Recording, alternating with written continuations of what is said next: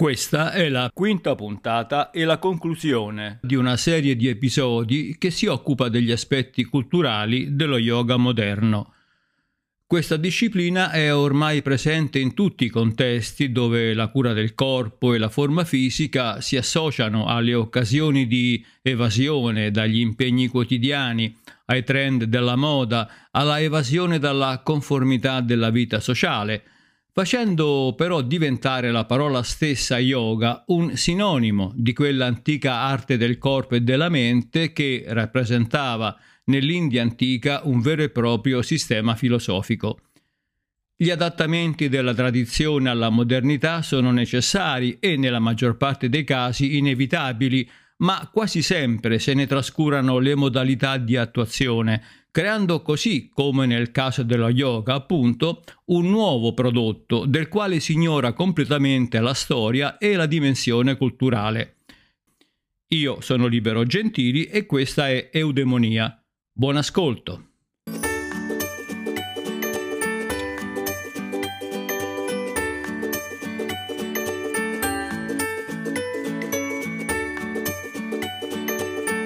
Quando eh, lo yoga eh, espatria dall'India verso l'Occidente, intorno al 1920 circa, in Occidente c'erano già dei, mh, diciamo, degli orientamenti verso lo studio di posture simili allo yoga, ma una sorta di ginnastica esoterica, cioè quello che avveniva in India lo, il, lo Hatha Yogin che voleva diciamo, rendere il suo corpo molto forte, molto resistente per poter sviluppare una, una potenza fisica, intellettuale e morale superiore alla media, questa cosa avveniva in quel periodo anche in Occidente con la cosiddetta ginnastica esoterica, cioè si sviluppavano in Occidente delle scuole di ginnastica esoterica. Che significa ginnastica esoterica? Perché si riteneva, similmente a quanto si pensava in India, che il corpo umano avrebbe potuto modellarsi sulla base di alcune attività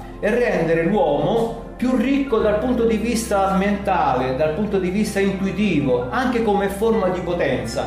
Esoterica perché? Perché non era una ginnastica aperta a tutti, erano solamente delle scuole limitate, così come avveniva in India per lo Hatha Yoga, anche in Occidente c'erano queste scuole molto isolate che comunque seguivano un po' questa corrente della magia, dell'esoterismo.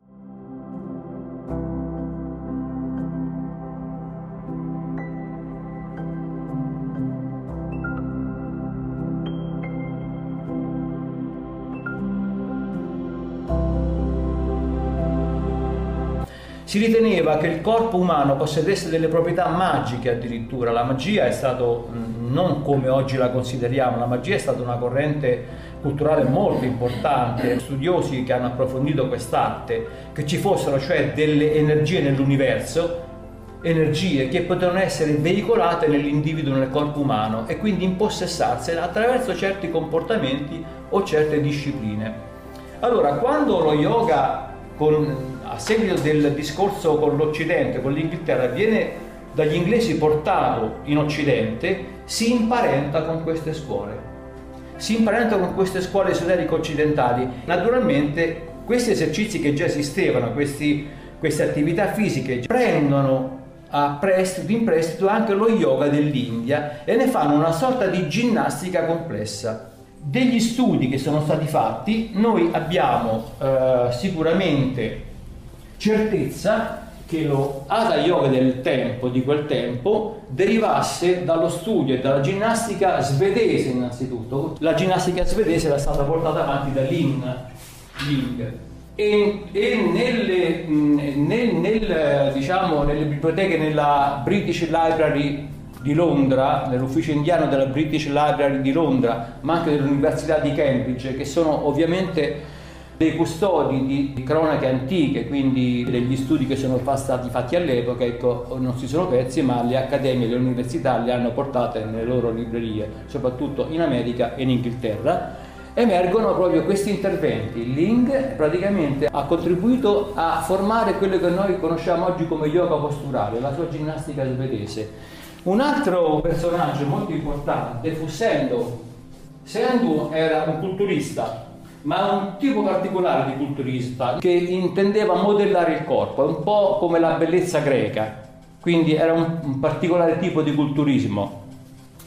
Poi diciamo, un altro intervento che è stato poi riconosciuto dallo studio di queste monografie, di questi manuali, sempre in queste università, è l'attività dello YMCA, YMCA, Young Men Christian Association in inglese, cioè l'associazione dei, dei giovani cristiani. Allora questo YMCA era una, diciamo, un'istituzione che raccoglieva mh, al suo interno molti giovani e cercava di, di dargli una disciplina un po' come, un po come i Boy Scout, qualcosa del genere, no? Molto diverso ma per farvi un'idea. Quindi la YNCA praticamente è una, una, istituzione che è presente sia in India all'epoca e sia in, America.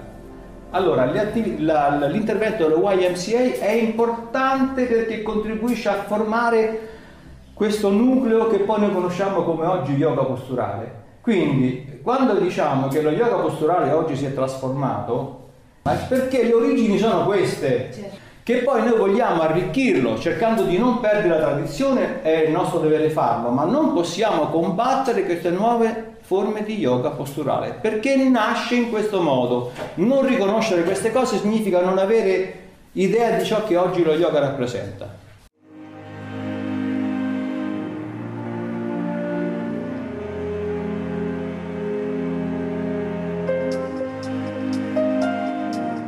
Naturalmente queste molte, molte scuole tradizionali di oggi ehm, non accettano questo discorso. Però insomma eh, le affermazioni per esempio come quello di Patapi Joyce addirittura fa affermazioni che il suo saluto al sole sarebbe derivato dalla Tarva Veda, insomma.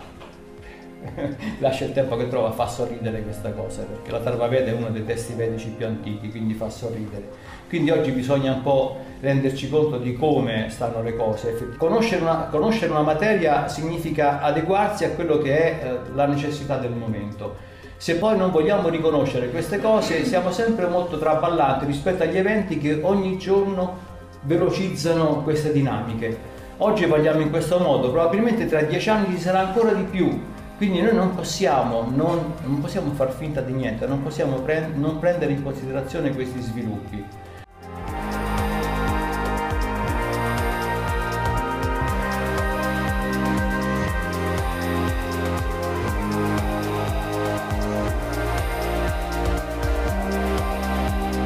Posso accennare, eh, posso accennare a qualche mm, personaggio oh, che, fatto, che, sta facendo la storia dello yoga moderno. Karl Bayer, che ha, mm, nel 1998 lui ha, mm, ha, scritto questo libro, Il passaggio dello yoga in Occidente, ed è, ed è veramente un, uh, un, libro importantissimo. Poi c'è Sylvie Comori, una francese, eh, con una dettagliata panoramica dello yoga, della storia dello yoga in Francia e questo eh, è stato scritto nel 2001. Poi ci sono due personaggi molto importanti, Elizabeth De Michelis, con uh, A History of Modern Yoga, studiosa delle religioni, e poi c'è Joseph Alter con Yoga in Modern India. Poi abbiamo Sarah Strauss, in tedesca, che ha pubblicato gli insegnamenti sullo yoga di Swami Shivananda di Rishikesh. Anche Sara è antropologa. E veniamo a Norman Sioman. Norman Sioman, la tradizione yoga nel palazzo di Mysore. Questo è stato scritto nel 96. Perché non ha avuto molto successo la Norman Sioman con la sua pubblicazione che è fondamentale? Perché da un certo punto di vista dava fastidio a coloro che invece ritenevano che il loro yoga fosse tradizionalmente antico. Quindi quando io ti dico che il tuo yoga nasce nel palazzo di Mysore intorno al 1920-1930, ti sto dicendo che il tuo yoga non è così antico come tu stai dicendo e questo i centri, anche spazi in tutta Europa e in America, alcuni centri ma- masticano male perché vuol dire che gli vai sgretolando tutta la loro tradizione, capito?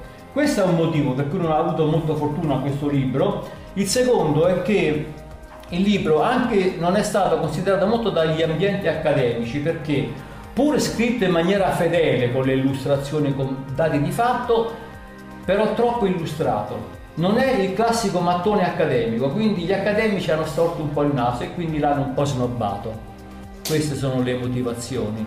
Però Norman Sioman è un personaggio che cioè, ci fa capire come arriva oggi lo yoga posturale, come è potuto arrivare ad oggi lo yoga posturale.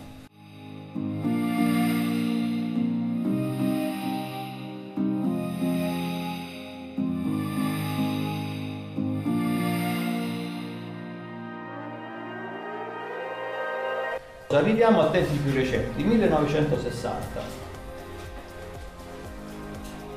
Cos'è l'anno 1960? È importante per tutti, lo sappiamo, è l'anno delle rivoluzioni culturali, no? De, delle rivoluzioni industriali, l'anno delle ribellioni, l'anno delle rivolte, l'anno del flower power, i figli dei fiori. Lì lo yoga ha avuto fortuna perché questi figli dei fiori, questo flower power, andavano alla ricerca di qualcosa che eh, andasse un po' al di là di quello che erano i vecchi schemi arcaici e quindi andavano alla ricerca di nuovi esoterismi, nuove religioni, nuove morali e non potevano non abbordare lo yoga. Quindi praticamente lo yoga diventa una materia di scambio tra questi rivoluzionari, ma rivoluzionari non con le armi, con, uh, con slogan, eh? come li conosciamo noi, nuovi stili di vita e naturalmente i Beatles non sono estranei a questa, a questa cultura dello yoga, soprattutto il, il, diciamo che il, il, matrimonio romantico tra i Beatles e Maharishi Mahesh Yogi, che è stato un personaggio, un personaggio indiano molto importante. La Maharishi oggi è una società che produce anche prodotti ayurvedici, è diventata importante. Lui era un personaggio e quindi ci fu una, un idillio così eh, religioso e spirituale tra i Beatles e Marishi Mahesh Yogi, quindi i Beatles portarono avanti anche con Ravi Shankar, insomma ci fu proprio questo sviluppo. E lo yoga è appunto poter eh, avere un rinforzo anche dalla, da, questi, da, da, questa nuova cultura. E, ehm, e, ovviamente naturalmente piano piano lo yoga sfocia nella New Age. E quindi è quello che noi conosciamo oggi. La New Age eh, è una vera e propria religione, eh? quindi non è solamente una moda la New Age, è una vera e propria religione, una religione esoterica, ma vera e propria religione, non nel senso diciamo eh, ortodosso come le nostre religioni giudaico-cristiane, ma una vera e propria religione. E quindi eh, il boom del 90 segna l'inizio dell'avventura commerciale, come abbiamo detto prima.